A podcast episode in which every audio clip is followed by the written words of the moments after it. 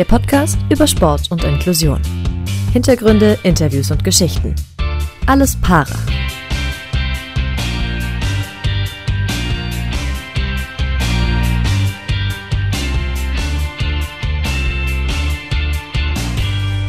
Herzlich willkommen zur zweiten Folge von Alles Para, dem neuen Podcast über Para und Special Sport. Philipp und Dorian, wir sind zurück.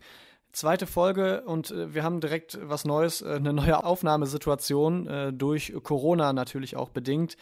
Kurz nach Weihnachten haben wir uns dann aus Sicherheitsgründen dazu entschieden, von zwei verschiedenen Standorten zu senden bzw. aufzunehmen. Also einmal aus Köln-Ehrenfeld und einmal aus der Kölner Südstadt, Philipp. Ja, es ist, es ist so nah und doch irgendwie getrennt. Ne?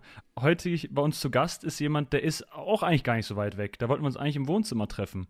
Aber gut, es spielt, das, das spielt leider nicht in die Das Karten. war auf jeden Fall der Plan, genau. Wir wären am liebsten nach äh, ja, 30 Kilometer über die Autobahn äh, in den Süden gefahren, nach Bonn. Da sitzt nämlich unser heutiger Gast. Und zwar ist das äh, Annika Zein, amtierende Handbike-Weltmeisterin, ehemalige, sehr, sehr, sehr erfolgreiche Rollstuhl-Basketball-Nationalspielerin. Um da jetzt mal nur einen Titel zu nennen, Paralympisches Gold 2012 in London. Äh, das kann sich schon mal sehen lassen. Aber auch Paralympics-Sieger essen sich an Weihnachten äh, dick und rund. Annika, wie viel gab es zu essen und äh, rollt sich der Rollstuhl jetzt ein bisschen schwerer so nach den Festtagen? Also es gab definitiv sehr gutes Essen, aber es gab auch äh, Training an Weihnachten. Insofern habe ich mich nicht äh, rund gegessen und äh, als Ausdauersportler ist es ja sowieso so, dass man eher gucken muss, dass man genug isst, um halt äh, ja schon auch sein Gewicht zu halten und äh, dementsprechend ist es jetzt kein Problem. Äh, mich bewundern immer alle, wie viel ich essen kann äh, und halt nicht so aussehe. Aber ähm, ja, ich habe mich gefreut, äh, viel zu essen. Also gestern zum Beispiel bin ich äh, nochmal 100 Kilometer auf der Rolle gefahren und danach war dann abends nochmal äh, Essen bei meinem Bruder und äh, ja, hat sehr gut geschmeckt und äh, war ein sehr schöner Abend. Aber dann, dann schmeckt es ja gleich doppelt besser eigentlich, ne? Wenn man äh, das Training vorher hatte und dann sagt, jetzt kann man sowieso reinhauen, oder nicht? Ja, das stimmt. Und dann denkt man sich auch, man hat es sich ja verdient. ist aber auch übrigens auch meine Ausrede natürlich immer, ne? Als Leistungssportler muss man einfach viel essen. Das, äh, das sage ich auch immer allen, wenn, wenn, wenn ich da am, am, Teller reinhaue wie ein Irrer. Wie ist es denn mit Trinken? Also zum Beispiel mit Alkohol trinken in dem Fall. Darf, darfst du da auch mal anstoßen? Darf mal Eierlikörchen getrunken werden oder ist das nicht drin? Nee, Eierlikör würde ich jetzt eher nicht trinken ähm, generell ähm, trinke ich auch nur zu ganz besonderen Anlässen jetzt mal äh, einen Sekt oder so. Ähm, Alkohol ähm, trinke ich nicht, weil ähm, ja, ich, ich denke mir halt, äh, dann müsste ich auch nicht so viel trainieren, wenn ich das Ganze dann wieder so durch Alkohol kaputt mache. Klar, also zu besonderen Anlässen ähm, jetzt bei besonderen Erfolgen, wenn die Saison vorbei ist äh, oder äh, wenn jemand Besonderes heiratet, klar, dann trinkt man auch mal einen Sekt oder so, aber jetzt nicht regelmäßig. Du bist aber ja schon jemand, der auch äh, gerne sehr viel selber kocht und backt, jetzt auch an den Feiertagen oder hast du dich dann bekochen lassen, wenn du sowieso dann 100 Kilometer täglich noch fährst? ich äh, habe mich tatsächlich viel bekochen lassen und zwar äh, ist mein äh, jüngerer Bruder ein sehr, sehr guter Koch, also jetzt nicht äh, beruflich, sondern äh, quasi als Hobby, ein Hobbykoch. Und äh, der, äh, ja, es steht dann immer sehr, sehr gerne in der Küche an äh, Weihnachten und äh, zaubert uns da ganz tolle Menüs. Und wann kochst du? Also ich koche natürlich sehr gerne ähm, für mich selber und probiere da einfach äh, gerne ja, Sachen aus, die halt gesund und nährstoffreich sind und äh, die danach koche und äh, ja, das macht mir Spaß. Hast du äh, jetzt vielleicht mal dann für die Hörerinnen und Hörer irgendeinen guten Tipp, wenn man sagt, man will was kochen, was einen richtig lang über den Tag bringt? Also ich kenne nämlich immer nur Porridge, also äh, Haferschleim quasi, wo immer gesagt wird, ja, da kann man, danach kann man Marathon laufen oder sonst was. Hast du da mal irgendwas anderes, dass man nicht immer so ein, so ein Brei isst? Also ich mag das eigentlich, aber trotzdem. Also bei mir gibt es auch äh, jeden Morgen Porridge. Ja. das hält wirklich äh, gut satt.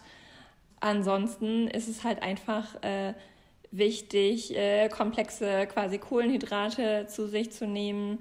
Ähm, also jetzt nicht unbedingt ähm, aus weißem Mehl, also so die typischen weiß, weißes Brot oder Toastbrot oder so, sondern halt eher die komplexeren Kohlenhydrate ähm, aus, ja, in Anführungszeichen dunkle Mehl oder äh, Vollkornreis. Äh, aber da muss natürlich auch jeder gucken, was man halt gut vertragen kann. Du hast es angesprochen, Leistungssportlerin, nur um das äh, nochmal kurz äh, für äh, alle zu verdeutlichen. Vierfache deutsche Meisterin im Rollstuhlbasketball, vierfache Pokalsiegerin, fünfmal Europameisterin, viermal bei den Paralympics, zweimal Silber, einmal Gold gewonnen. Seit letztem Jahr Weltmeisterin im Handbike und das alles nach einem Reitunfall im Alter von 14 Jahren, über den wir später im Lauf des Gesprächs dann auch noch reden möchten. Und jetzt ganz frisch im Trophäenschrank bist du äh, gewählt worden, nicht alleine, ähm, bist du Teil des Parasport-Teams des Jahrzehnts mit der Frauenrollstuhl-Basketball-Nationalmannschaft.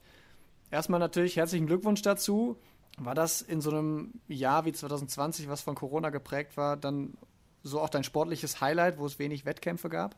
Ja, vielen Dank für die Glückwünsche. Ähm, das äh, war natürlich schon was, äh, wo ich mich äh, wirklich drüber gefreut habe. Ähm, wir waren natürlich auch als Mannschaft über viele Jahre erfolgreich und dann ist es halt auch schön, wenn das halt so äh, anerkannt wird und uns so viele gewählt haben. Insofern war das auf jeden Fall ähm, ja eins der Highlights des Jahres. Aber ich meine, wenn ich auch so über das Jahr an sich nachdenke. Klar war das ein ganz, ganz schwieriges Jahr, aber es lassen sich schon auch immer positive Dinge in dem Jahr finden. Wie sehr kam die Erinnerung auch nochmal hoch, als dann die Ehrung war? Weil es ist ja immerhin dann doch jetzt schon äh, acht Jahre her gewesen. Dieser, ja, dieser größte Moment, weshalb wir quasi zu, diesem, äh, zu dieser Mannschaft gewählt wurden, nämlich der Goldmedaillengewinn 2012 in London äh, bei den Paralympischen Spielen. Erinnert man sich da noch so an jede Sekunde auch und so? Ja, also ich habe da schon unheimlich viele Erinnerungen äh, an London. Das äh, ja, waren für mich so nicht nur, weil wir Gold gewonnen haben, aber auch um, wegen dem ganzen Drumherum waren es schon so die schönsten äh, Paralympischen äh, Spiele bisher.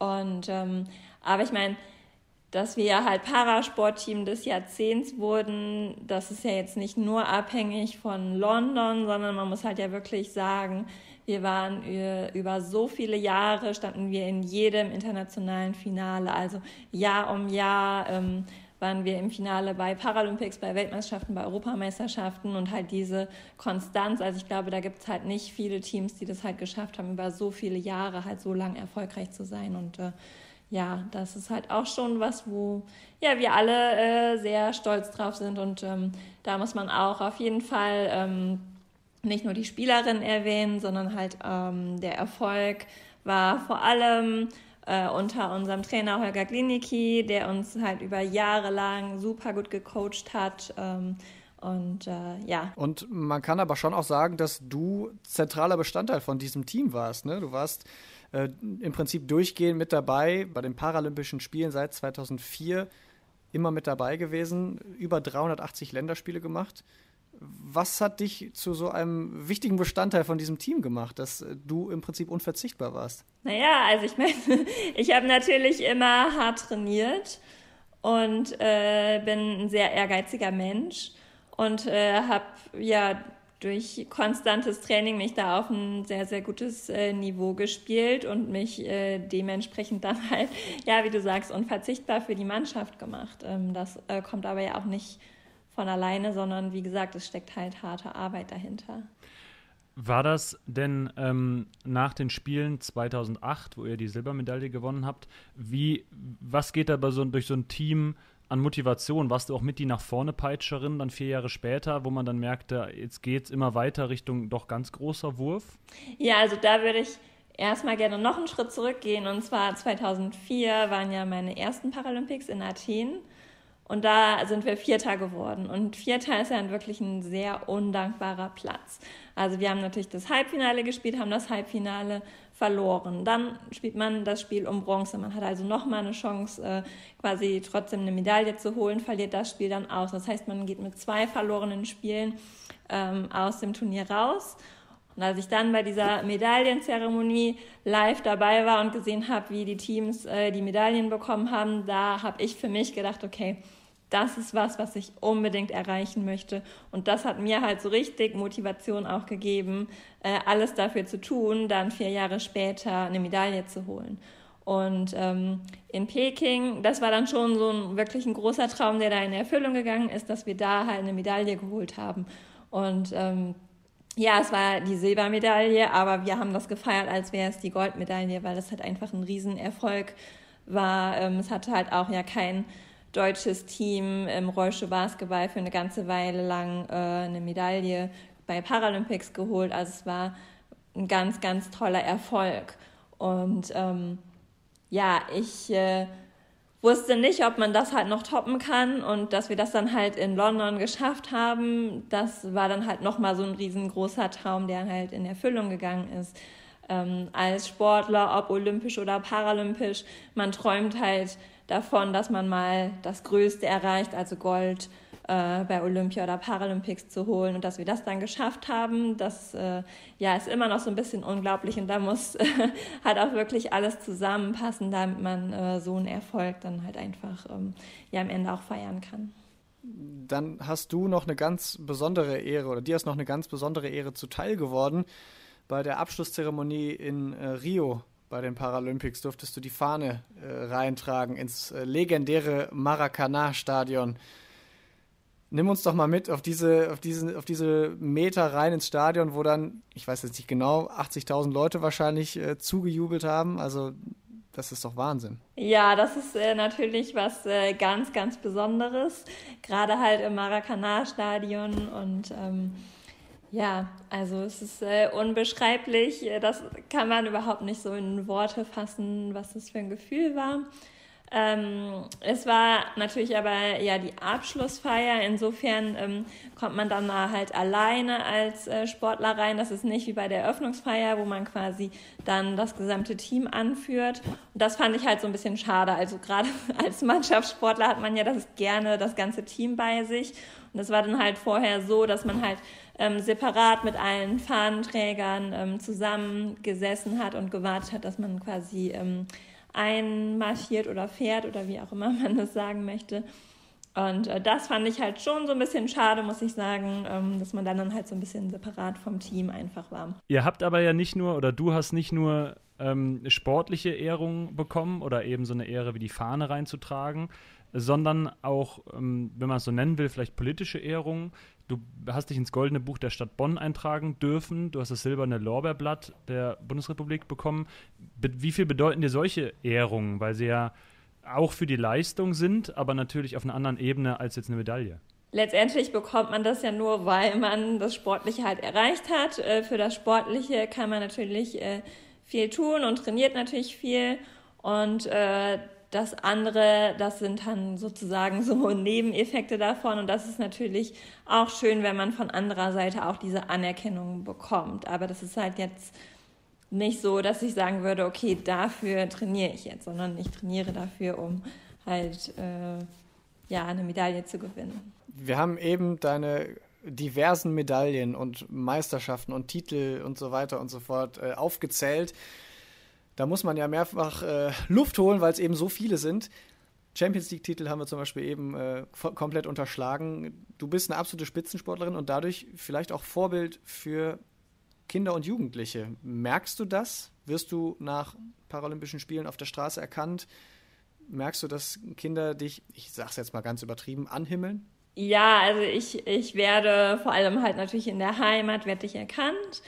Ähm, und generell ist es mir halt auch ganz wichtig, äh, Kinder da ein Vorbild zu sein. Also es gibt diverse Schulprojekte, bei denen ähm, ich dabei bin oder dabei war, äh, wo zum Beispiel ähm, dann Kinder mal die Erfahrung machen können, äh, Rollstuhlbasketball zu spielen, also sich mal quasi in den Rollstuhl zu setzen und mal ja einfach zu erfahren, wie es ist, äh, wenn man mal in so einem Rollstuhl drin sitzt, mal diese andere äh, Perspektive zu bekommen. Und äh, ja, sowas ist mir halt äh, ganz, ganz wichtig. Und vor allem ist es mir besonders wichtig, ähm, Kindern, die mit einer Behinderung haben, da ein Vorbild zu sein und denen zu zeigen, dass man halt, ähm, auch wenn man im Rollstuhl sitzt oder wenn man eine Behinderung hat, dass äh, trotzdem so viel im Leben möglich ist und dass man sich da keine Grenzen setzen sollte, sondern ähm, ja immer äh, offen für alles sein sollte und ausprobieren sollte und äh, dass äh, man ja ein ganz, ganz tolles Leben führen kann, egal ob jetzt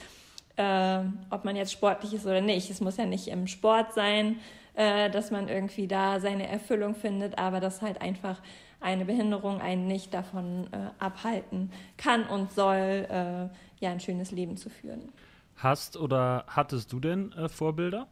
Also ich muss sagen, dass äh, mir haben ganz, ganz viele Rollstuhl-Basketballer sozusagen geholfen, nach dem Unfall mit der Situation umzugehen.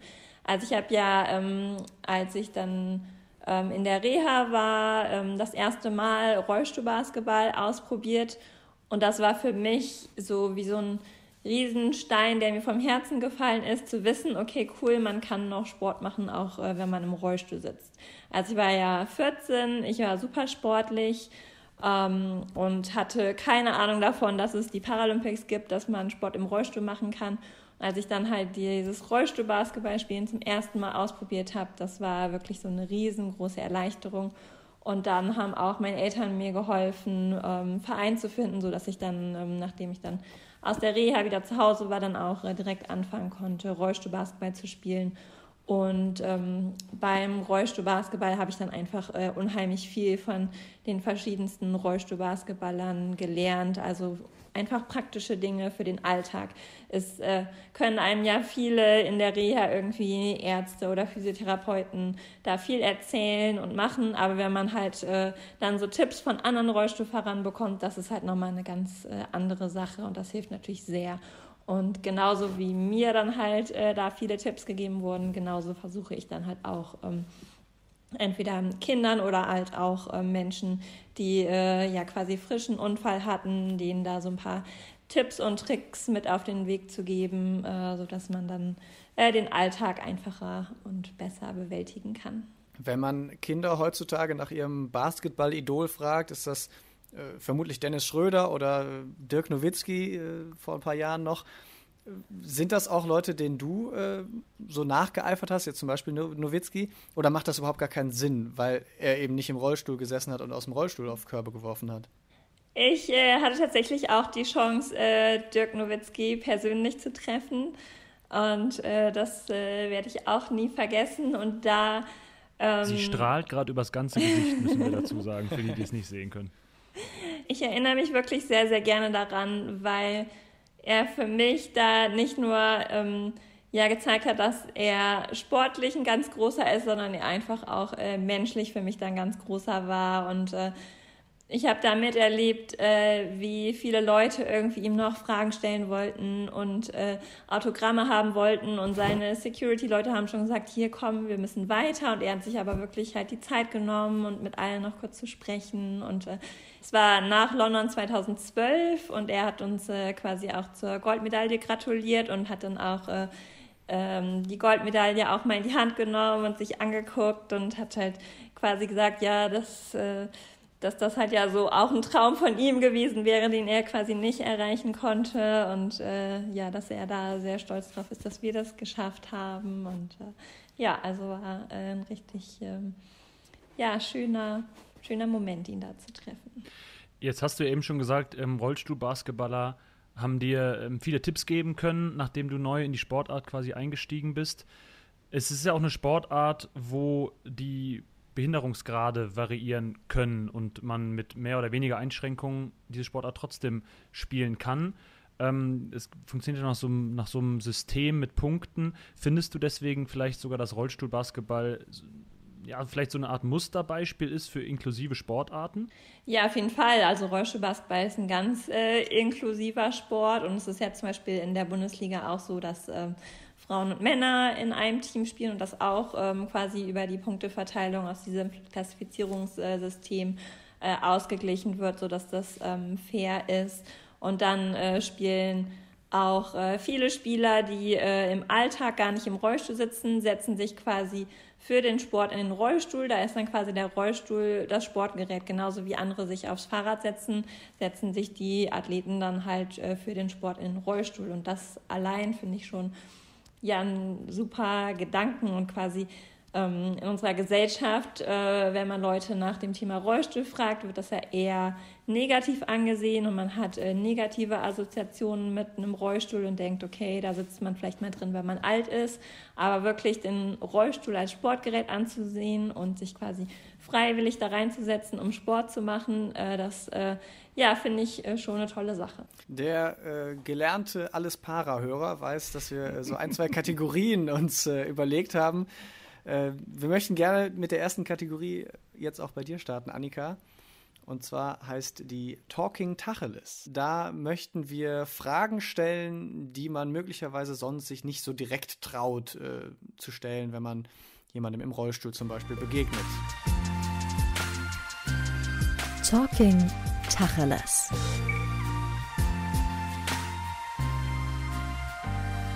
So, und zwar starten wir mal mit äh, dieser Frage. Wir zwei können nicht so hundertprozentig nachempfinden, wie das ist, im Rollstuhl zu sitzen. Also kann man das beschreiben, was das für ein Gefühl ist? Wo kann ich noch pieksen und man spürt es? Wo kann ich pieksen und man spürt es nicht mehr? Kannst du das irgendwie verbalisieren? Dazu muss man natürlich vielleicht noch sagen, dass du ja, ich weiß gar nicht, ob wir es eben schon gesagt haben, dass du ja äh, quasi querschnittsgelähmt bist, ab einem bestimmten Wirbel abwärts. Ähm, genau, deswegen die Frage mit dem Pieksen. Ja, genau. Also generell kann man das natürlich nicht immer über einen Kamm scheren, dass äh, jeder Rollstuhlfahrer gleich ist, sondern natürlich äh, gibt es ganz unterschiedliche Behinderungen, die dazu führen, dass man äh, im Rollstuhl sitzt. Und äh, bei mir ist es halt eine Querschnittslähmung, wie schon gesagt, und äh, die ist bei mir komplett. Also es gibt äh, komplette und inkomplette Querschnittslähmung. Ähm, bei mir ist es komplett, das heißt, ähm, dass ich unterhalb der Lähmungshöhe gar kein Gefühl mehr habe und äh, auch äh, darunter äh, keinerlei ähm, Muskelansteuerung ähm, mehr habe. Das heißt, äh, ja, man könnte in meinen Bein pieksen und äh, es passiert nichts. Ähm, also ich spüre nichts.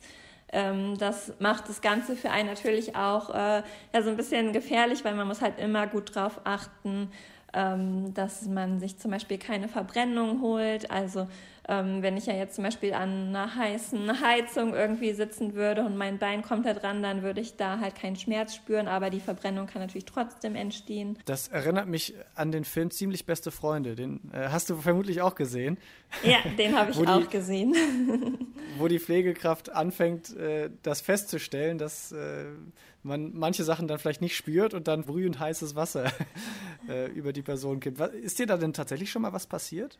Wo, was jetzt vielleicht dann auch, wo man sich so denkt, oh, das aber eigentlich gar nicht mehr lustig. Ja, also schon allein in dem Film, da, äh, da kriege ich zu viel, wenn, äh, wenn ich diese Szene sehe, weil ich halt quasi ja die Auswirkungen kenne. Also es ist natürlich auch so, dass äh, wenn man dann irgendwie eine Wunde oder so oder eine Verbrennung hat, dass es halt auch natürlich nochmal schlechter heilt, als jetzt, äh, wenn man keine Querschnittslähmung hat. Und insofern, äh, ja, sollte man da möglichst wenig ausprobieren. Aber generell, klar, ähm, ich hatte schon viele kleinere äh, Verletzungen an den Füßen, an den Beinen.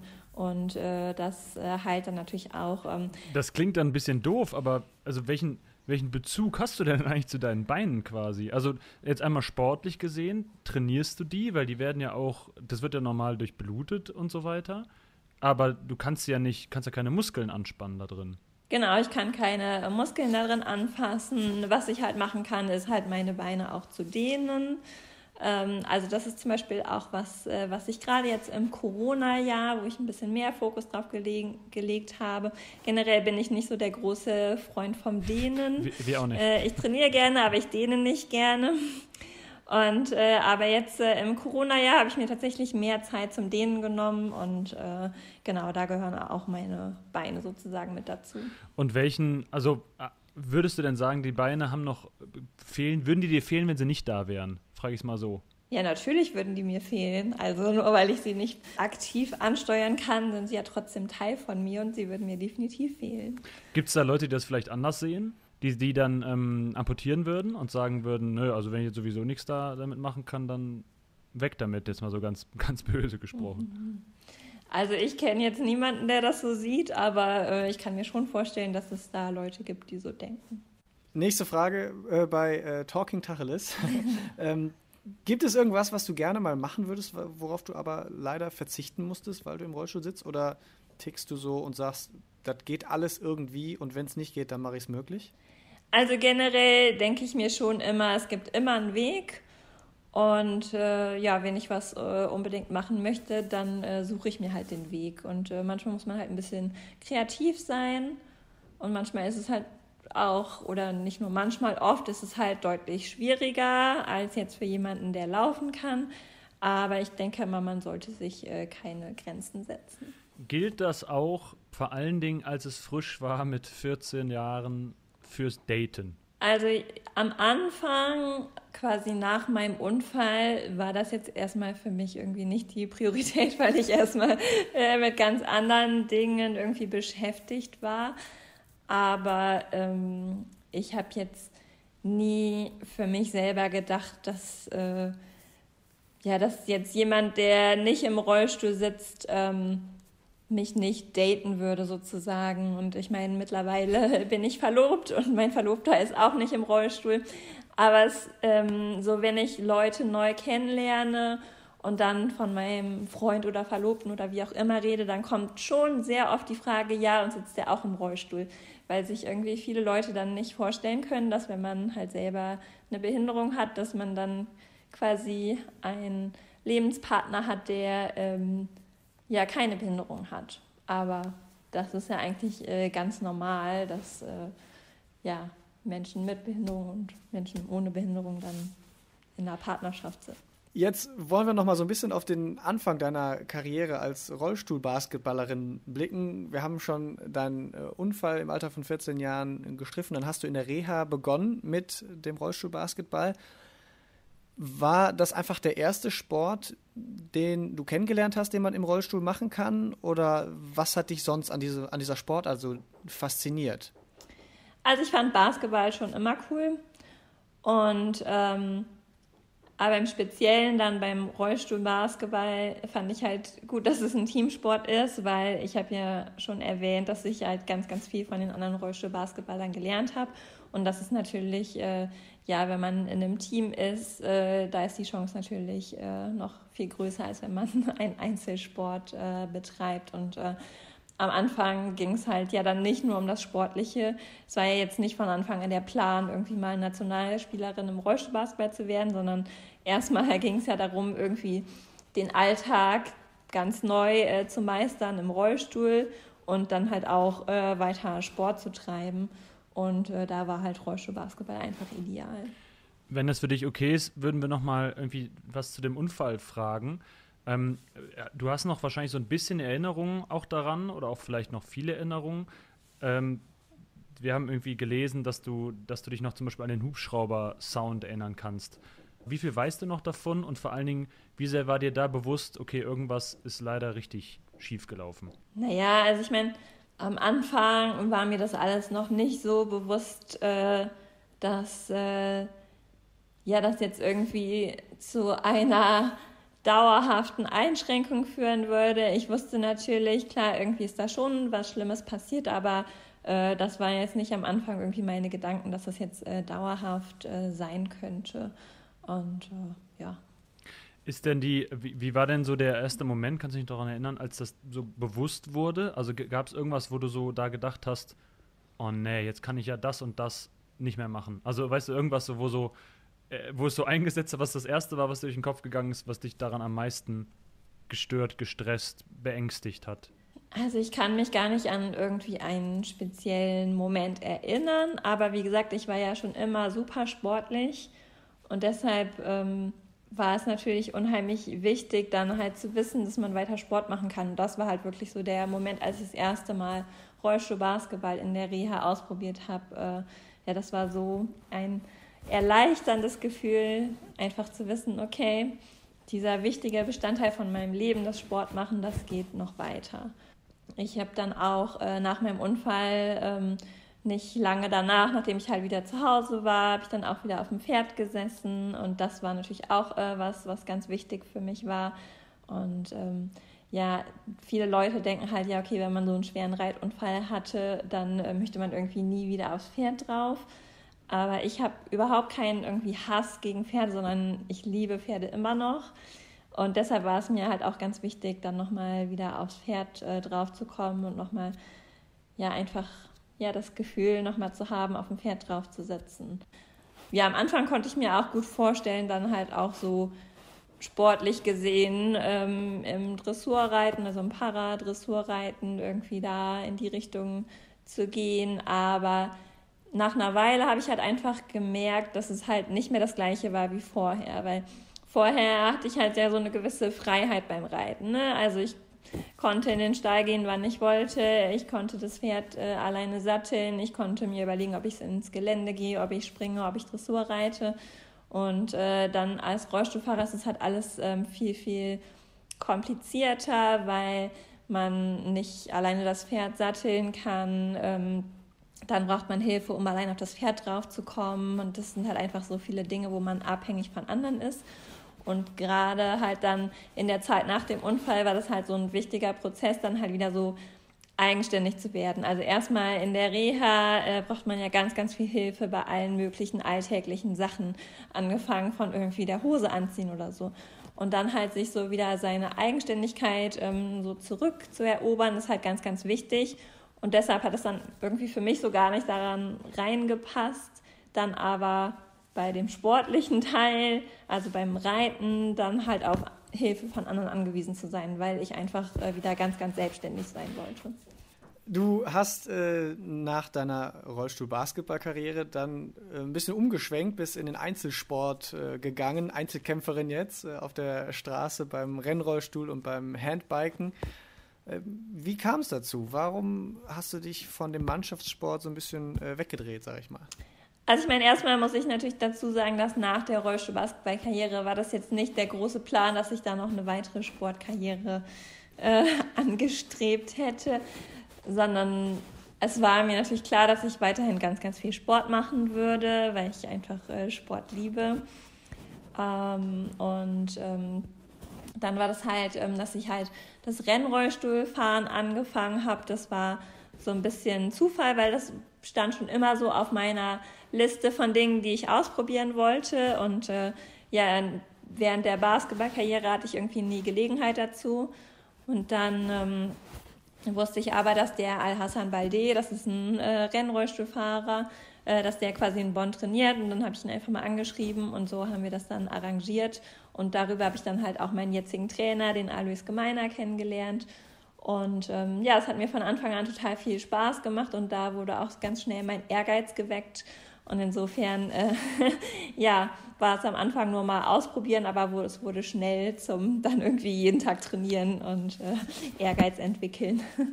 Aber auch da, bei der Sportart, wurde es da wieder zurückgeworfen, weil dann gesundheitliche Probleme, die sie haben, nicht mehr ausüben lassen. Und dann hast du gesagt, na gut, dann gehe ich halt zum nächsten, was möglich ist und werde da halt Weltmeisterin. Also es ist ja eine ungebrochene Motivation. Hauptsache es ist Sport eigentlich, ne? Naja, ich meine, ganz so einfach war das nicht. Und ja gut, das war jetzt mal in kurzen kleinen Worten ey, äh, ein paar Jahre zusammengefasst quasi. Aber ja, generell, wie gesagt, versuche ich immer das Beste draus zu machen und ich hatte halt quasi ähm, 2018 habe ich äh, mich verletzt und konnte halt äh, die Bewegung, die man mit dem Rennrollstuhl machen muss, also quasi mit dem Arm ganz nach hinten gehen, konnte ich mit meinem linken Arm äh, nicht mehr richtig machen und habe da lange mit den verschiedensten Ärzten und Physios und Osteopathen dran rumgedoktert und irgendwie hat es sich aber nicht verbessert. Ähm, ich habe aber gleichzeitig mein komplettes Training aufs Handbike umgestellt, weil ich die Bewegung ohne Probleme machen konnte, weil beim Handbiken ist die Bewegung ja komplett äh, nach vorne vor dem Körper. Das heißt, ähm, das war gar kein Problem, sondern halt nur die Bewegung nach hinten, die ich fürs äh, Rennrollstuhlfahren brauchte, die war halt ein Problem. Und äh, da ich dann sowieso mein ganzes Training im Handbike gemacht habe, hat dann quasi mein Trainer zu mir gesagt, ja okay, dann ähm, fährst du halt jetzt äh, Rennen im Handbike, weil äh, du bist so gut in Form und du, äh, das wäre halt irgendwie eine Verschwendung, wenn du jetzt irgendwie gar keine Rennen fahren würdest. Und dann bin ich halt äh, Rennen im Handbike gefahren. Das lief halt auch von Anfang an äh, sehr gut. Und ja, so hat sich das dann ergeben, dass ich 2019 meinen ersten Weltcup äh, in Kanada gefahren bin. Da bin ich äh, Zweite im Straßenrennen geworden und dadurch habe ich mich äh, für die Weltmeisterschaft qualifiziert. Und äh, ja, das haben wir ja schon erwähnt, bei der Weltmeisterschaft äh, konnte ich dann äh, im Straßenrennen Gold gewinnen. Also ein riesengroßer Erfolg, vor allem weil ähm, im Rollstuhlbasketball war halt der Weltmeistertitel der Titel, der halt gefehlt hat. Also wir standen zweimal äh, im Finale bei einer Weltmeisterschaft und äh, beide Male haben wir ganz, ganz knapp verloren. Also das war halt wirklich so was, was ja noch so gefehlt hat und das konnte ich dann quasi im Handbike erreichen. Also ein riesengroßer Erfolg. Zeit für unsere zweite Kategorie. Erster Verlierer oder zweiter Gewinner?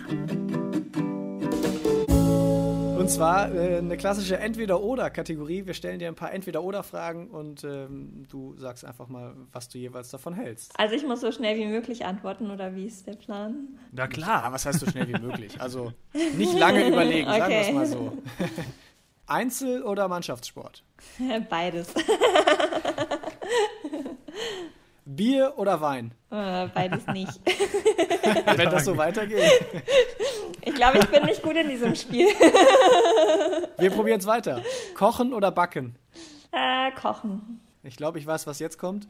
All you can eat oder all you can drink? All you can eat. ganz, ganz eindeutig. Facebook oder Instagram? Instagram. Dirk Nowitzki oder LeBron James? Dirk Nowitzki. Fernsehen oder Netflix? Also, wenn man jetzt meinen Verlobten fragen würde, würde der sagen, ich bin beides in beidem eine Katastrophe, weil ich äh, nicht gerne irgendwie still sitze und aber hm, vielleicht Netflix, dann kann ich noch eher aussuchen, was ich da angucke. Und man kann es pausieren. genau. Es gab in deiner Karriere auch ein paar zweite Plätze, deswegen erster Verlierer oder zweiter Gewinner? Ich würde sagen zweiter Gewinner. Also gerade wenn ich irgendwie an äh, Peking 2008 denke, wie wir da unsere Silbermedaille gefeiert haben, äh, da haben wir immer gesungen, Silber ist viel schöner als wie Gold. Sehr schön. Kraftraum oder Trimmdichtpfad? Äh, Kraftraum. Eis essen oder Eis laufen? Mm, Eis essen. Welche Sorte? Ui, ähm, also manchmal steht mir eher der Sinn nach was quasi frischem, dann eher so was Obstmäßiges, also so Mango-Eis finde ich super. Oder manchmal dann eher so was äh, Schokoladiges. Also ich finde, es gibt ja so dunkles Schokoladeneis. Also wenn ich zum Beispiel Schokolade esse, dann äh, ganz, ganz dunkle Schokolade. Also ich esse zum Beispiel auch die 99% Schokolade. Und äh, dann das dunkle Schokoladeneis finde ich super. Und dann letzte Frage, Sportlerin oder Funktionärin? Sportlerin. Weil du hast ja das zweite Standbein schon äh, am Start als äh, Brandmanagerin beim IPC, beim Internationalen Paralympischen Komitee, was glücklicherweise in Bonn sitzt. Genau. Also ich meine, insofern bin ich ja quasi schon so ein bisschen beides. Aber wenn ich es mir aussuchen kann, dann äh, bin ich natürlich gerne die Sportlerin. Also ich hatte zum Beispiel auch ähm, 2014 die Chance bei den äh, Paralympics, den Winterparalympics äh, dabei zu sein und äh, habe halt da gearbeitet und äh, habe erstmal gemerkt, wie viele Leute da so wie viel Arbeit reinstecken und äh, jetzt äh, sehe ich das Ganze schon so ein bisschen ja mit anderen Augen einfach ähm, ja wie viele Leute da so viel Arbeit reinstecken war, war ein interessanter Einblick, aber wenn ich mir das denn jetzt quasi aussuchen kann, dann bin ich lieber die Sportlerin. Du hast schon gesagt, du kannst, hast eben schon gesagt, du kannst kaum ruhig sitzen eigentlich. Äh, was vielleicht auch deine Verwandten oder Familie manchmal selbst ein bisschen nervös macht. Man kennt das ja, wenn andere so zuckeln, dann wird man selbst nervös vielleicht. Tolle Bilder gesehen, wo du Klimmzüge machst ähm, im Rollstuhl, der hängt noch an dir dran und du ziehst dich trotzdem da so hoch, wie Dorian und ich wahrscheinlich, oder so, so oft hoch, wie wir es wahrscheinlich nicht zusammen noch nicht mal schaffen würden.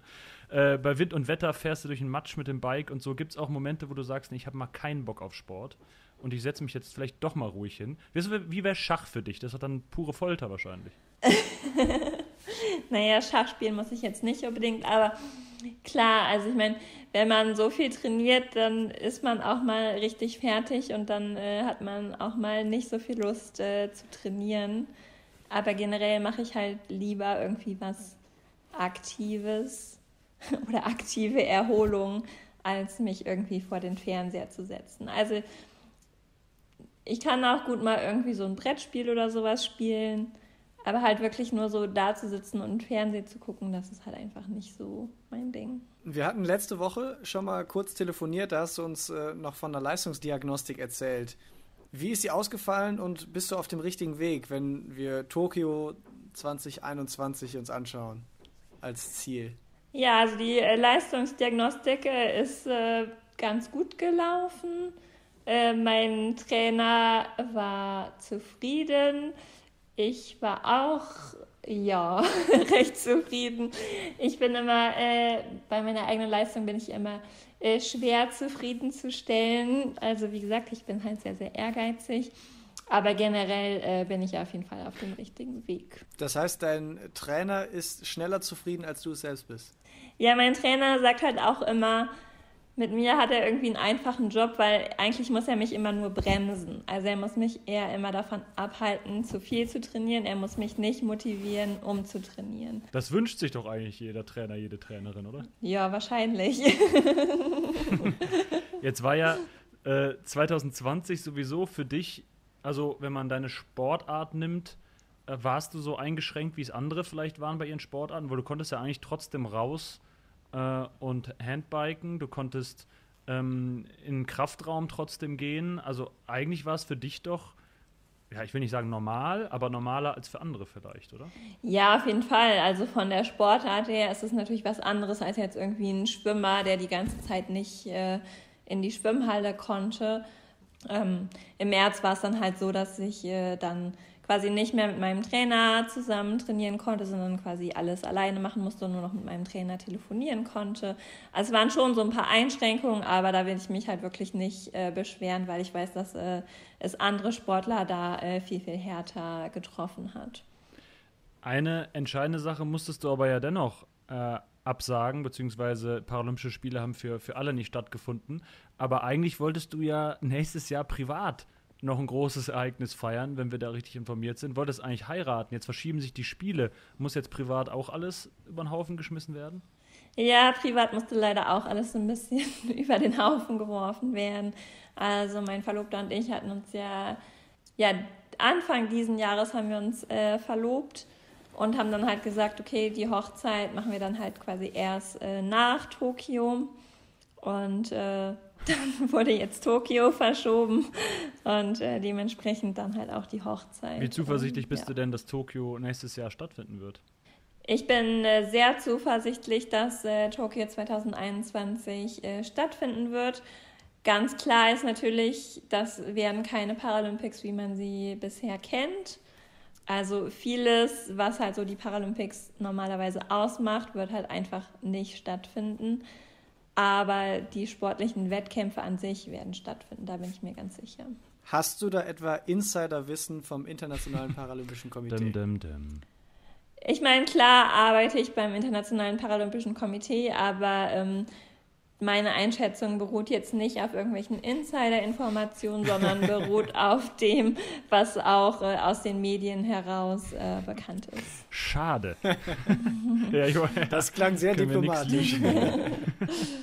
Dann wünschen wir dir viel Erfolg auf jeden Fall bei der weiteren Motivationsfindung, wobei wir uns da wirklich keine Sorgen machen. Und wenn Tokio dann stattfindet, dann erst recht nicht.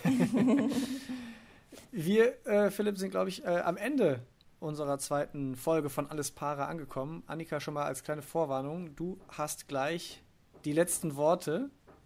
Bis dahin, äh, Philipp, wollten wir uns noch kurz bedanken. Und zwar bei David, Aline und Stefan für äh, die ganze Hilfe beim Aufbauen dieses Podcasts. Äh, in, in, den verschiedensten Feldern. Aline zum Beispiel ist die Stimme, die man immer mal wieder hier hört in unserem Podcast. David hat die ganzen Grafiken erstellt. Stefan hat sich äh, rund um das Thema Distribution und ähm, Aufbau so eines Podcasts gekümmert. Und vielen Dank auch an alle, die äh, uns Feedback gegeben haben auf die erste Folge, die äh, wir vor zwei Wochen mit Christiane Reppe äh, rausgebracht haben. Da haben wir viel Feedback bekommen, positiv wie negativ. Das ist gut so und äh, wir freuen uns wieder über viel Feedback. und genau, wer möchte, kann natürlich auch nochmal in die Folge ähm, mit Christiane Reppe reinhören. Und wenn ihr was habt, ähm, Feedback, Anregungen, äh, ja, vielleicht ja sogar Interviewwünsche oder so oder Themenwünsche, dann schreibt uns das gerne an allesparapodcast.gmail.com. Allesparapodcast, alles in einem Wort. Äh, das soll es von uns aber jetzt gewesen sein. Ähm, ja, Annika, jetzt hast du ein bisschen Zeit, dir irgendwas zu überlegen. Es ist komplett frei. Äh, du kannst uns auch beschimpfen, aber das wäre natürlich nicht so schön. Aber wir, wir, wir haben vor, nichts wegzuschneiden. Ähm, also danke fürs Gespräch. Ganz viel Erfolg für Tokio. Äh, guten Start ins neue Jahr. Annika, Feuer frei. ja, vielen Dank euch beiden für die Einladung in euren Podcast. Hat mir sehr viel äh, Spaß gemacht und äh, ich wünsche euch alles Gute mit den weiteren Folgen von eurem Podcast und bin gespannt, wer die nächsten Gäste sein werden. Der Podcast über Sport und Inklusion. Hintergründe, Interviews und Geschichten. Alles Para.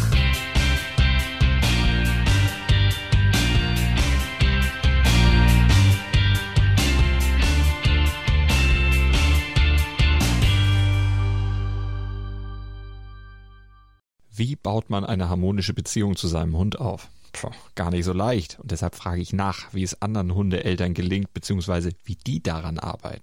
Bei Iswas Dog reden wir dann drüber. Alle 14 Tage neu mit mir, Malte Asmus und unserer Expertin für eine harmonische Mensch-Hund-Beziehung, Melanie Lippisch. Iswas Dog mit Malte Asmus. Überall, wo es Podcasts gibt.